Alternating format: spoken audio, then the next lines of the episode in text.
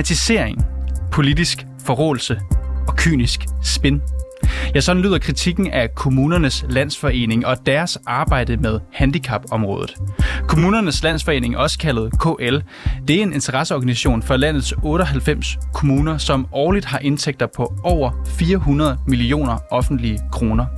Og kritikken her, den kommer fra 10 byrådsmedlemmer, og kritikerne de kommer fra forskellige partier og kommuner, men de er alle enige om én ting – nemlig at KL's arbejde på handicapområdet slet ikke er godt nok.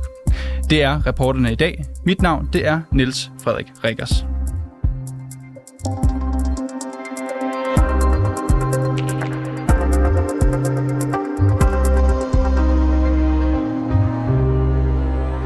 Ditte Rust, byrådsmedlem i Guldborgsund Kommune for Venstre. Velkommen til. Mange tak. Ditte Rust, du er en af 10 byrådsmedlemmer, der har valgt at skrive under på et debatindlæg på kommunen.dk. Og her anklager I KL for blandt andet stigmatisering på handicapområdet. Hvorfor gør I det?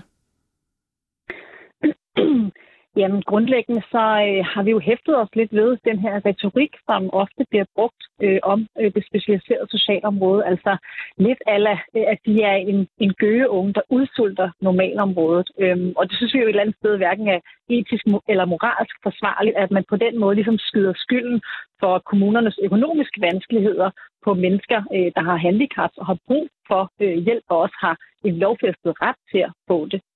Øhm, men øh, noget af det, som jeg personligt også synes, øh, man godt kan anklage KL for, øh, det er faktisk den her manglende erkendelse af problemerne på det specialiserede socialområde. Jeg synes personligt, der er rigeligt med beviser på, at området ikke fungerer, og at det, det er sådan grundlæggende dysfunktionelt, og der er kan man sige, behov for en, øh, en grundlæggende reform af hele området. Øhm, men alligevel, og til trods for de mange beviser, der er, som jeg også godt kan fortælle lidt mere om, jamen så oplever jeg, at, øh, at KL øh, de afviser problemerne, de negligerer problemerne, når der kommer nogle øh, enkelte historier om, altså igen og igen i virkeligheden kommer enkelte historier om problemer med sagsbehandling på området, så bliver det hele tiden negligeret med hensyn til, at der er jo tale om en enkelt sag.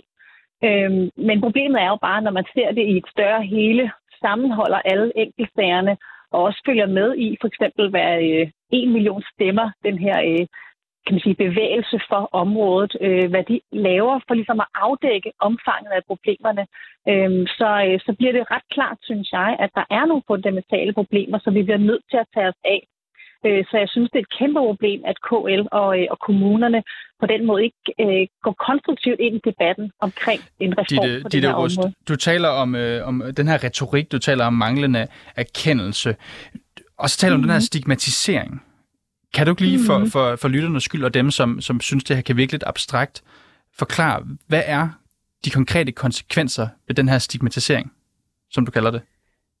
Jamen, altså grundlæggende er det jo, at det, man hele tiden i tale sætter, at det er udgifterne til det specialiserede område, altså for eksempel børn med, med specielle behov, med særlige behov, øh, der udsulter normalområdet. Det vil sige, at fordi der er stigende udgifter til børn med særlige behov, så for dem, der er for eksempel i en almindelig folkeskole, de får lige pludselig en dårligere skolegang.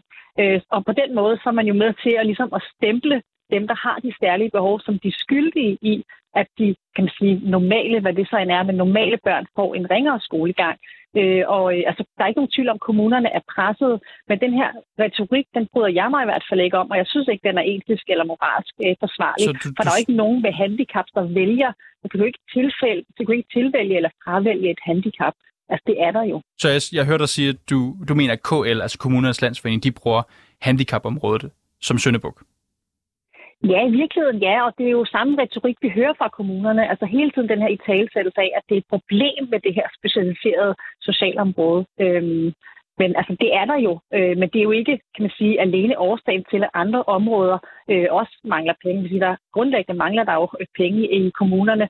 Men det er heller ikke en konstruktiv løsning bare at bebrejde øh, det specialiserede socialområde. Det kommer vi ikke videre ud fra. Vi bliver nødt til så konstruktivt at se på, jamen, hvad kan vi så gøre øh, på det her område? Hvad er det egentlig, der fungerer så dårligt, eftersom der hele tiden er den her kritik øh, i medierne fra mennesker, Godt. som oplever at måtte kæmpe en ret ulige kamp for i virkeligheden at få øh, ret til den hjælp, øh, som de øh, ifølge de loven også, lad os øh, lige, har krav på. Lad os dykke lidt længere ned i det her debatindlæg, som du jo er medunderskriver på. Her anklager I også kommunernes landsforening for det, I kalder for kynisk spind.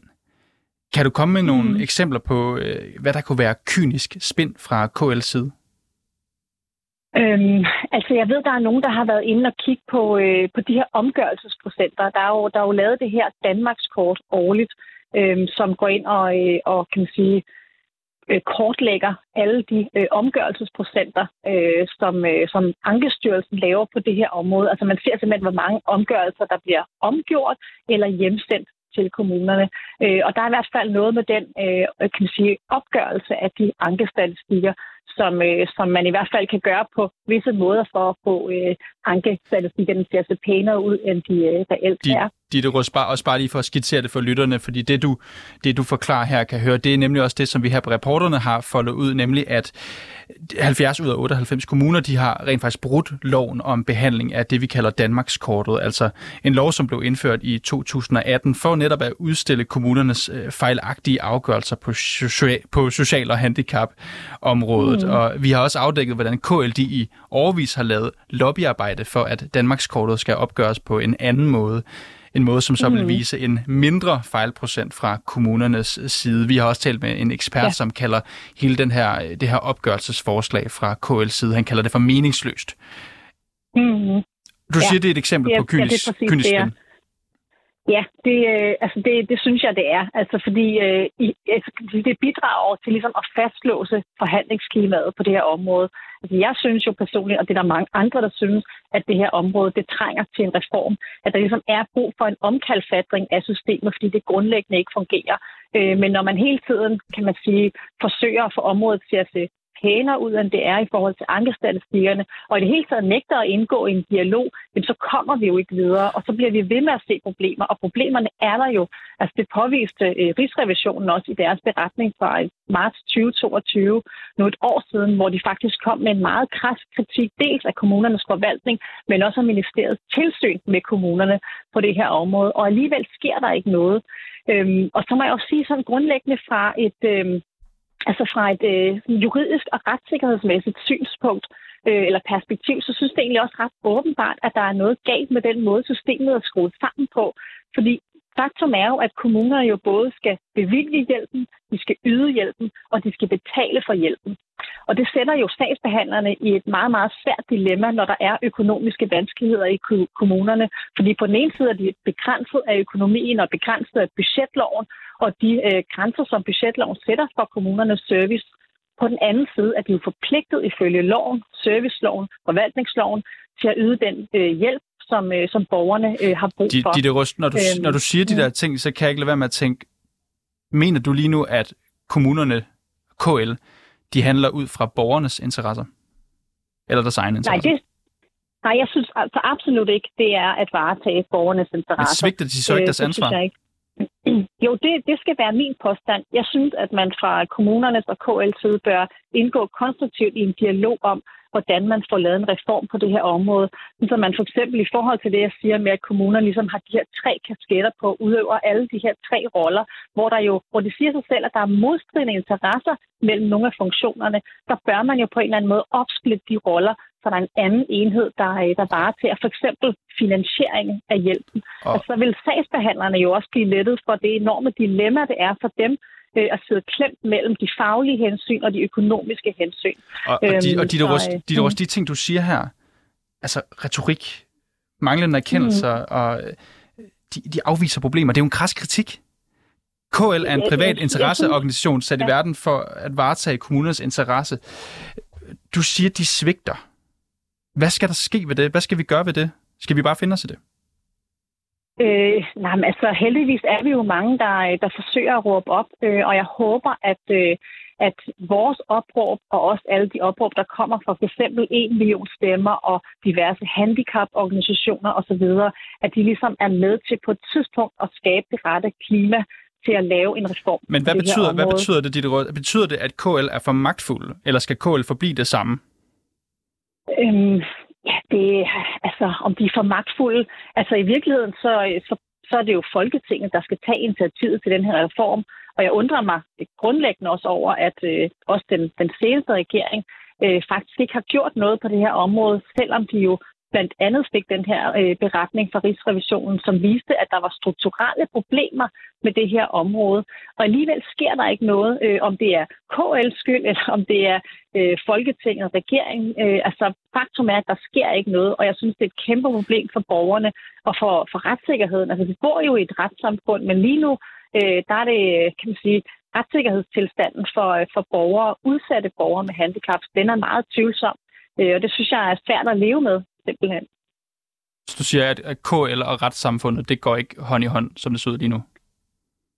Øh, ikke på det her område, nej. Altså, øh, det, det er som om, at situationen er underligt fastlåst, selvom der er alle de her øh, beviser på, at, øh, at systemet grundlæggende er dysfunktionelt. Øhm, og det synes jeg er enormt ærgerligt.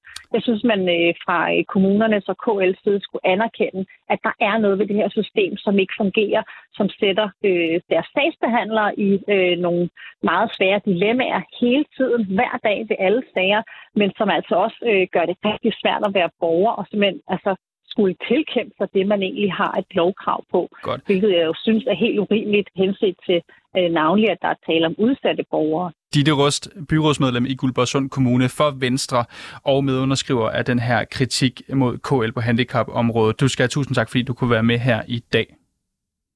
Ja, selv tak.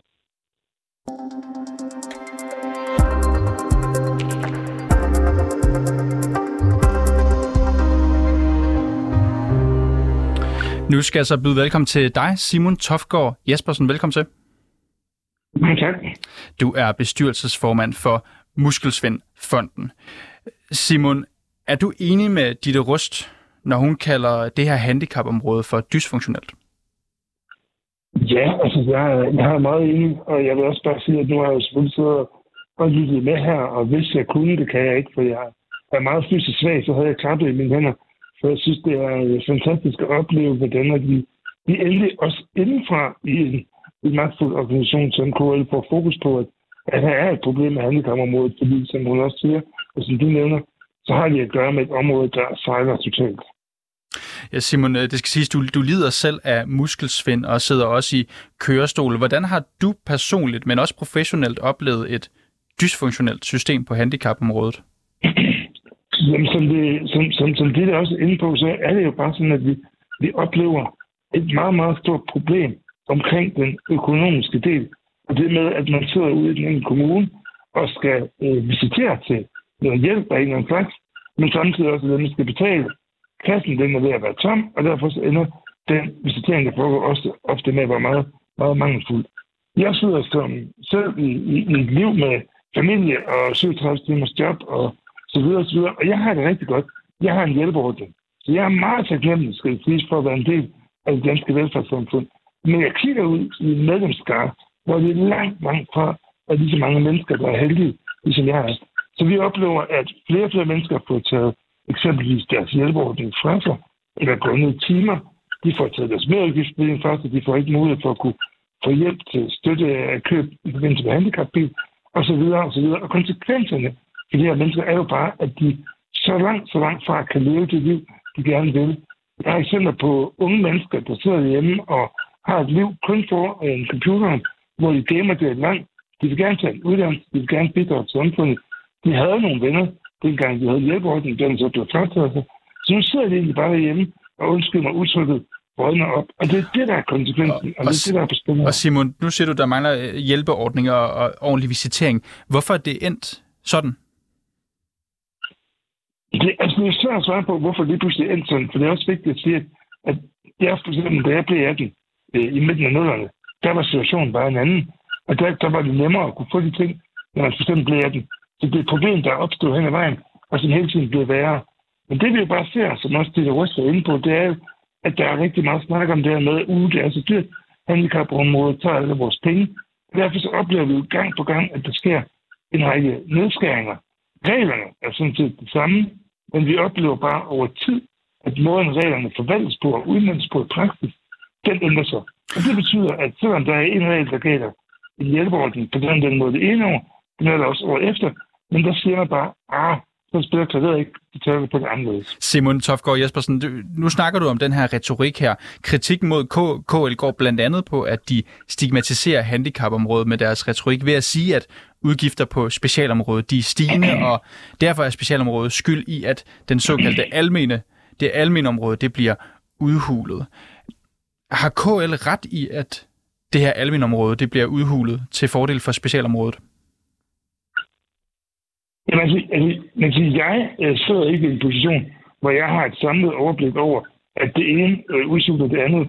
Jeg forholder mig bare til inden for for eksempel muskelindførens område, at når vi ser på de øh, områder, vi beskæftiger os hjælpeordninger, merudgifter osv., så ser vi ikke, at der er stigende udgifter. Vi ser tværtimod, at der er rigtig mange af de her ting, der falder. Altså, der er færre mennesker, der får merudgifter. Der er færre mennesker, der får hjælpeordninger. Og det samlede antal ordninger er faldet med, ja, måske 25 procent bare over de sidste fem år. Så, så jeg kan ikke genkende det billede. Men, men jeg anerkender jo samtidig, at der sikkert er nogle økonomiske problemer, sådan mere holistisk set, der gør, at riget faldes penge. Men jeg synes bare, at, at, at det er at de, der har ret i sin kritik i forhold til, at det dur ikke, at man hele tiden står ud af på handicapområdet, og på de mennesker, der er en del af vores velfærdssamfund, så nogen, der er skyldige at andre mennesker så måske ikke får det, som de er berettiget til. Simon Tofgaard Jespersen, bestyrelsesformand for Muskelsvindfonden. Tusind tak, fordi du kunne være med her i dag. Tak. Og nu skal vi sige velkommen til dig, Kurt Claudi Clausen.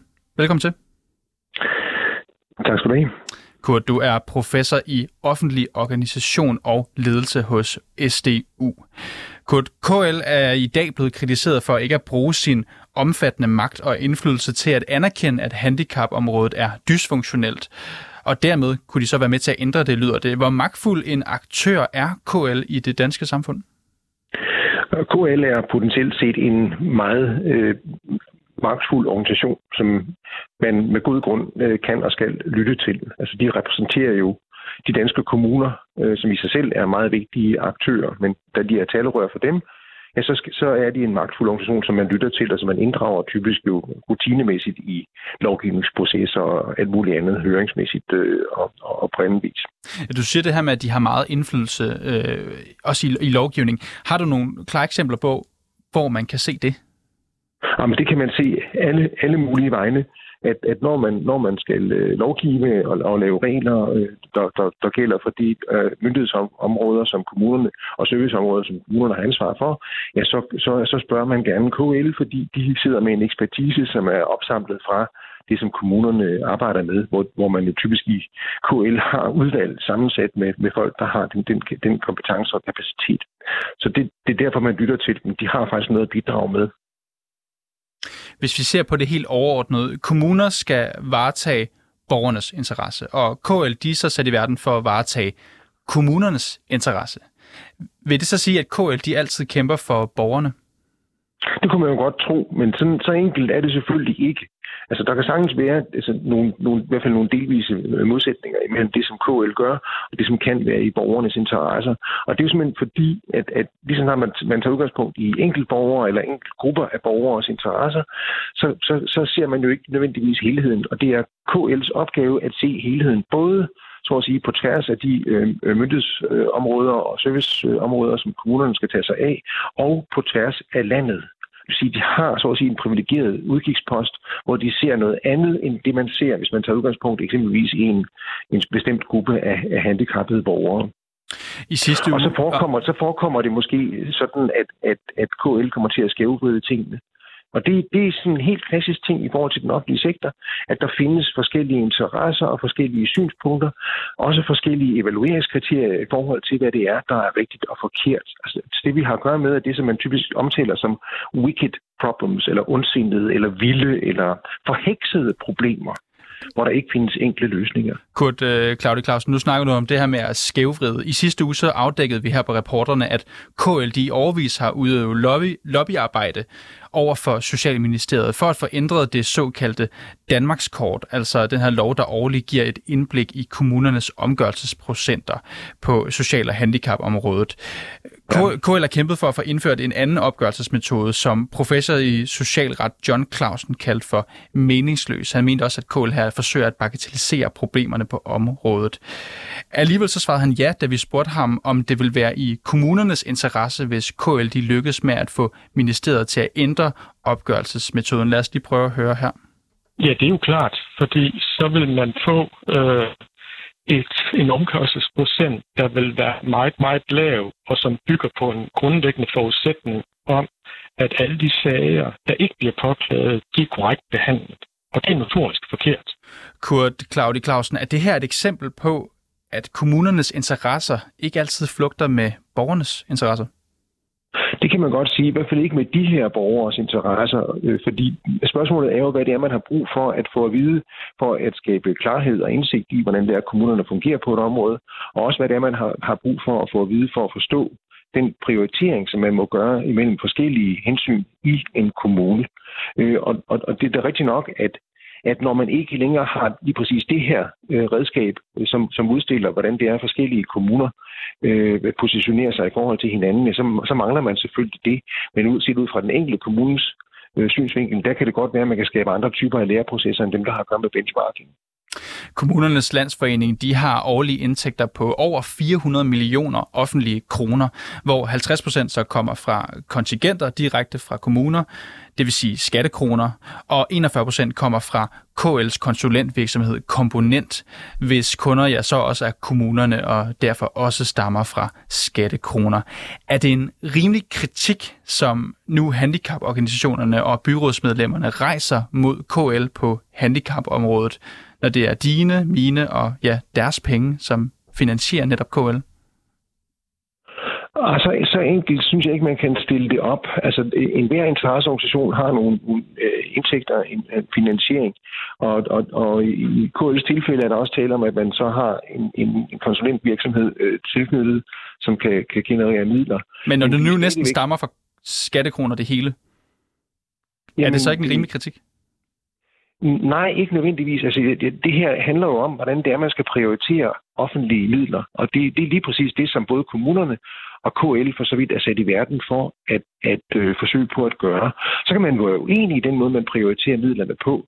Øh, om nogen kan mene, at man skal udføre en, en, en, øh, en argumentation, men det er jo lige præcis det, man, det, det, det som man er sat i verden for som, som politisk øh, øh styret organisation, at man så at sige kan kanalisere de forskellige opfattelser ind i en beslutningstagning.